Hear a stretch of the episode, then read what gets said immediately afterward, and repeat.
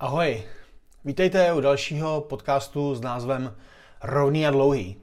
Jak jste si možná všimli, už tomu neříkám povídání, už tomu neříkám vyprávění, ale odhodlal jsem se uh, to pojmenovat podcast.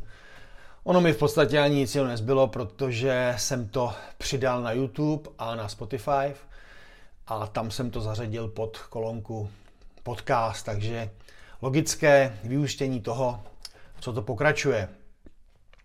Chtěl bych moc s tímhle poděkovat, tímto poděkovat eh, lidem, kteří mi eh, posílali zpětné reakce. Já samozřejmě vím, že to zdaleka není dokonalé a ještě dlouho to dokonalé nebude, v podstatě asi nikdy.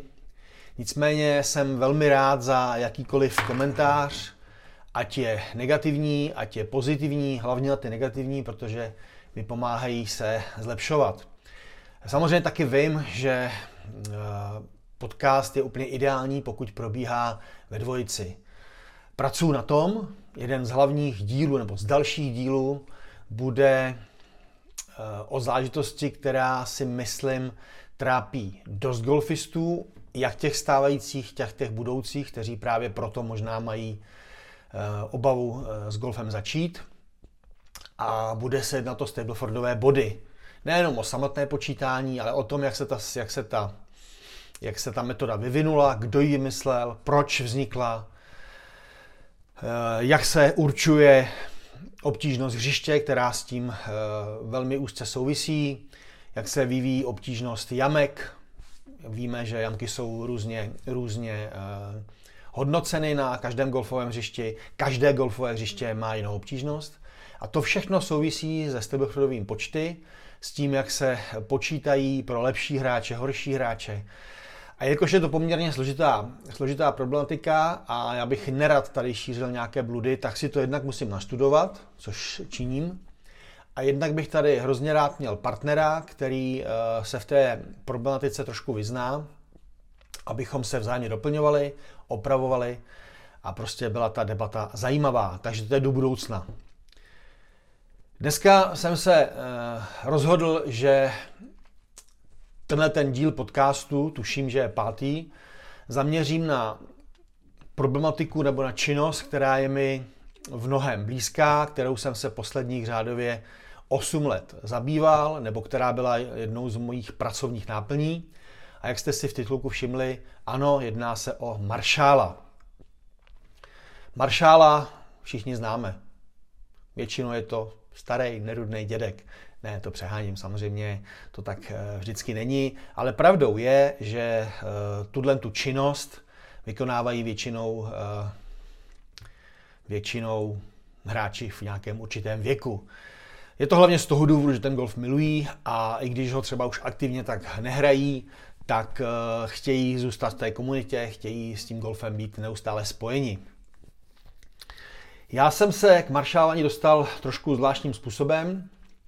Nejprve jsem eh, si udělal kurzy rozhodčího a vůbec jsem neuvažoval o tom, že bych, eh, že bych se někdy maršálováním zabýval nebo že bych se tomu věnoval. Ale udělal jsem si kurzy rozhodčího, tenkrát eh, s Lubošem Klikarem, bylo to hodně krutý a není to úplně zadarmo, se přiznám, což je samozřejmě správně.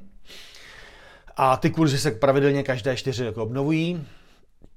A pak jsem si udělal, udělal eh, nebo absolvoval jsem, absolvoval jsem eh, školení maršálů. Tenkrát to bylo na Loretě v Pišelích, organizuje ten Martin Kopčák z rezortu Hořehledy.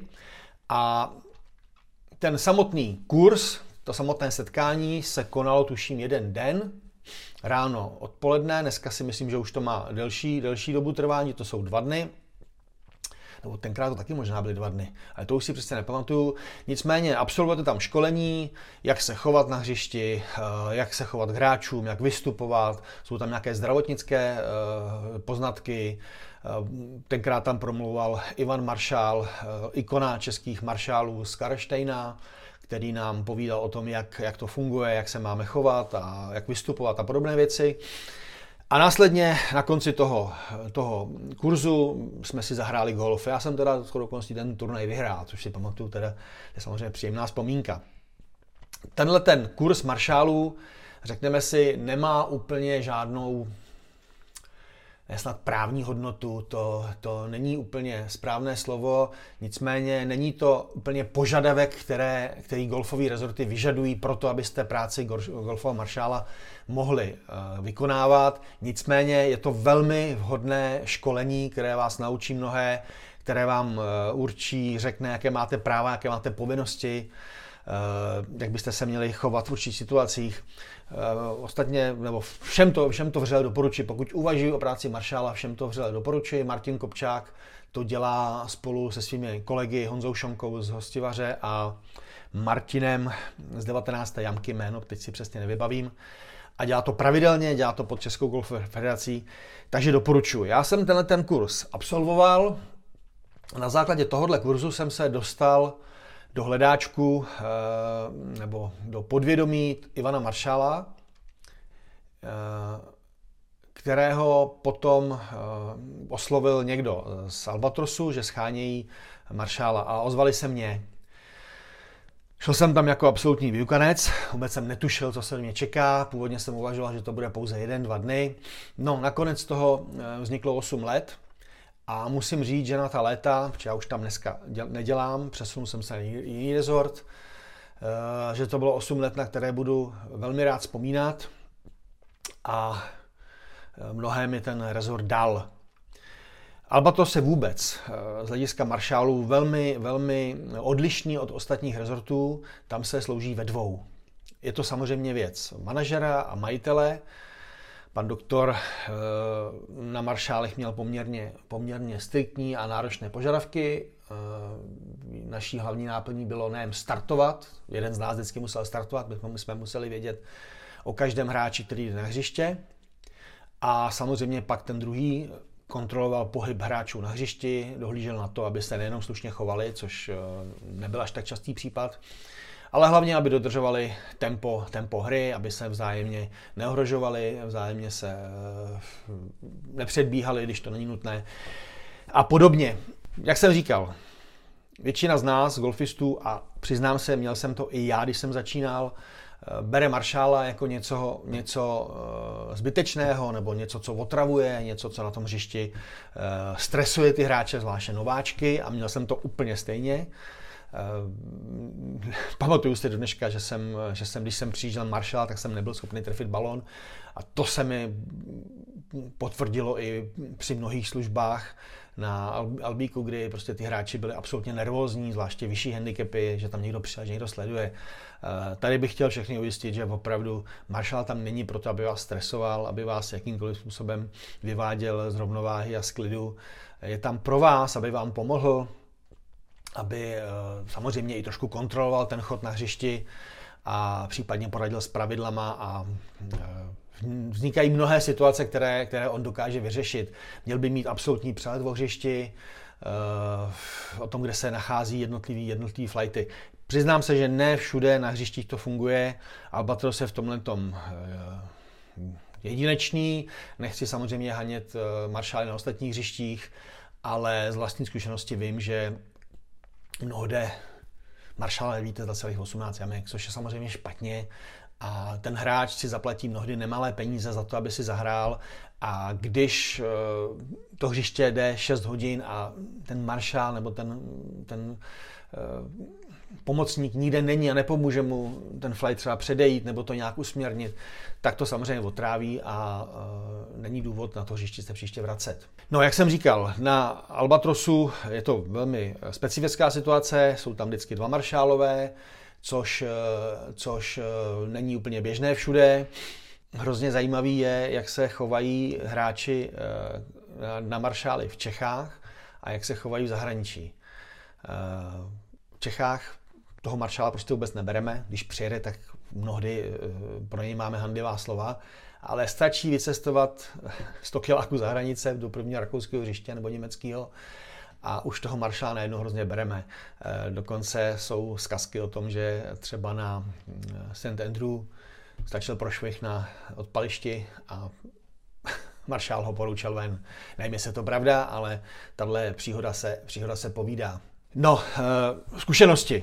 Samozřejmě zkušenosti maršálování jsou pozitivní i negativní. Stejně jako jakákoliv, jakákoliv lidská činnost, která se vykonává takhle, takhle ve větším množství.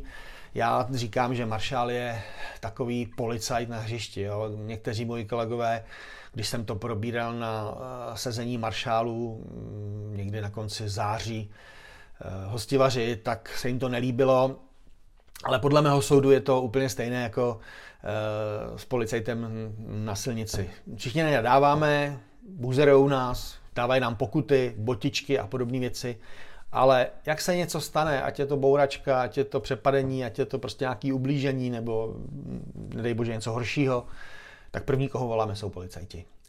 A to samé je na hřišti. Věřte tomu, že opravdu 99% maršálů je tam proto, aby vám pomohlo aby vám pomohlo to hřiště obejít v nějakým rozumném času, v rozumném eh, horizontu, v rozumném, v rozumném tempu, aby jste eh, nerušili ty ostatní hráče, kteří si ostatně také zaplatili fíčko a kteří si ten golf chtějí užít.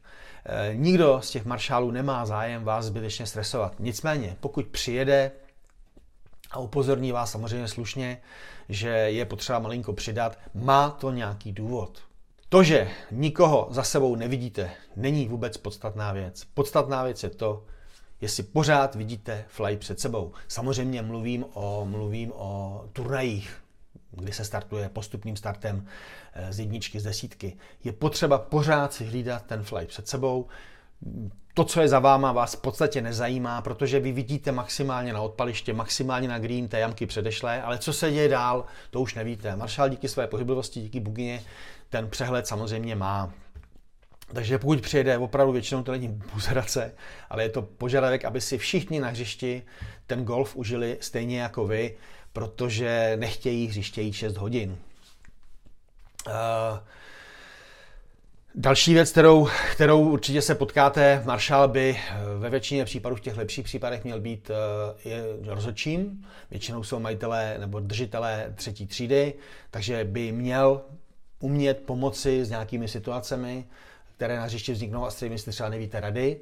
To je velmi eh, další velmi důležitá, důležitá činnost maršála.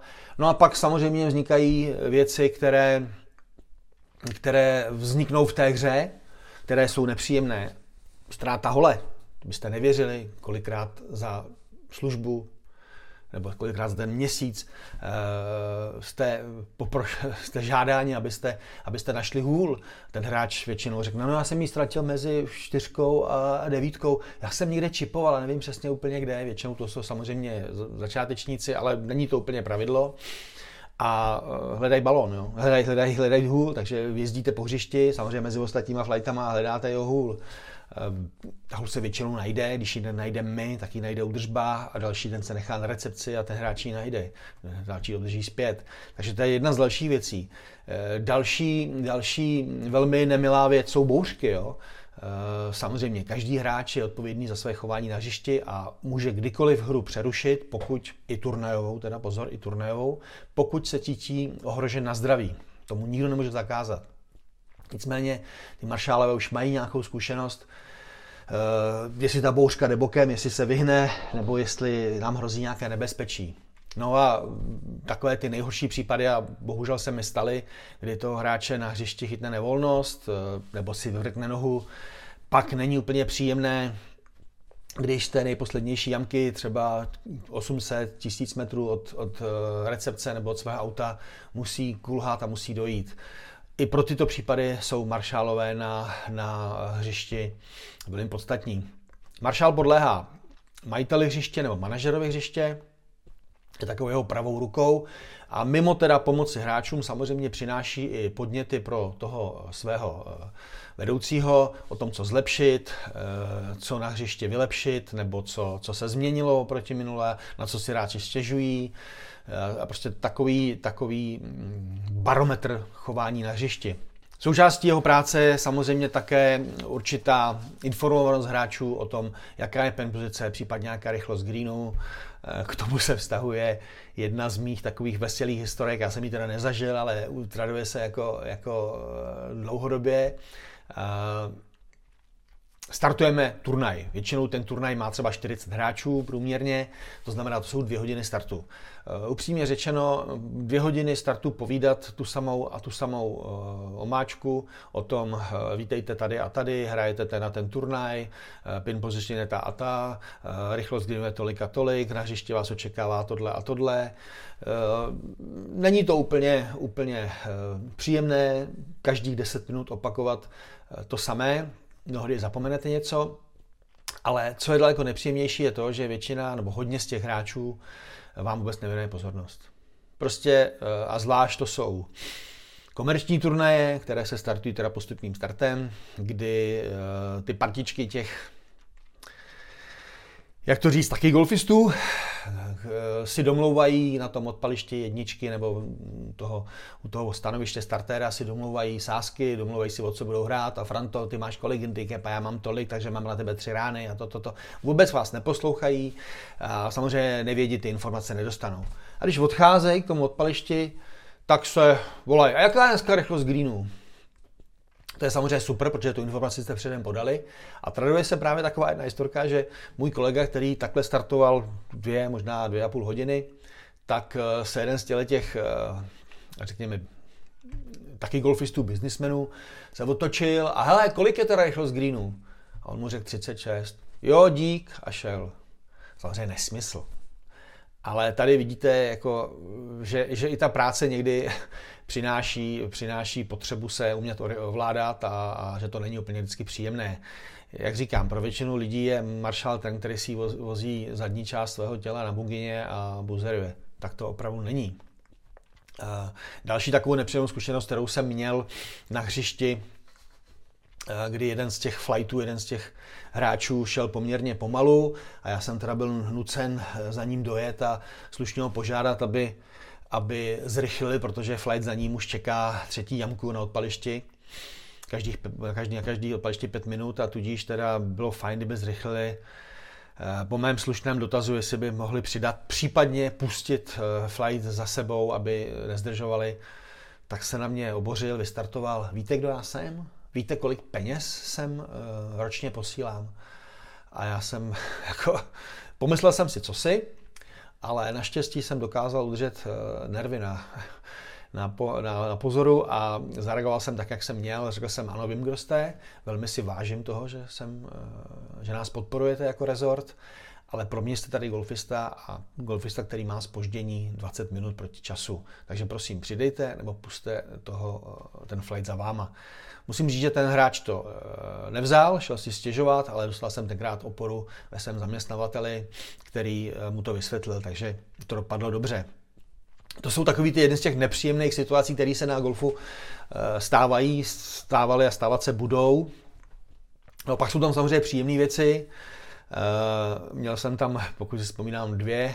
Jedna byla taková, kdy byl komerční turnaj, byl to Canon Start a Canon Start je pro Marshally vlastně to, eh, neříkám nejpohodlnější, ale eh, moc s tím neuděláte, protože je to komerční turnaj, většinou na každý druhý jamce je nějaký občerstvení, nějaká soutěž, takže když se snažíte ty flighty rozpohybovat, aby, aby šly nějakým tempu, tak eh, se to z velké části, z velké pravděpodobnosti se to na další jamce zasekne, protože se sázejí o nějakou košili nebo si připíjejí na zdraví někoho, případně mají soutěž pro, s profikem, kde zasahují greeny a tam se samozřejmě zdržejí, takže tyhle turnaje není úplně běžné nebo není úplně, úplně neobvyklé, že trvají pět a více hodin. Zažil jsem turnaj 6,5 hodiny, což je samozřejmě hrozný.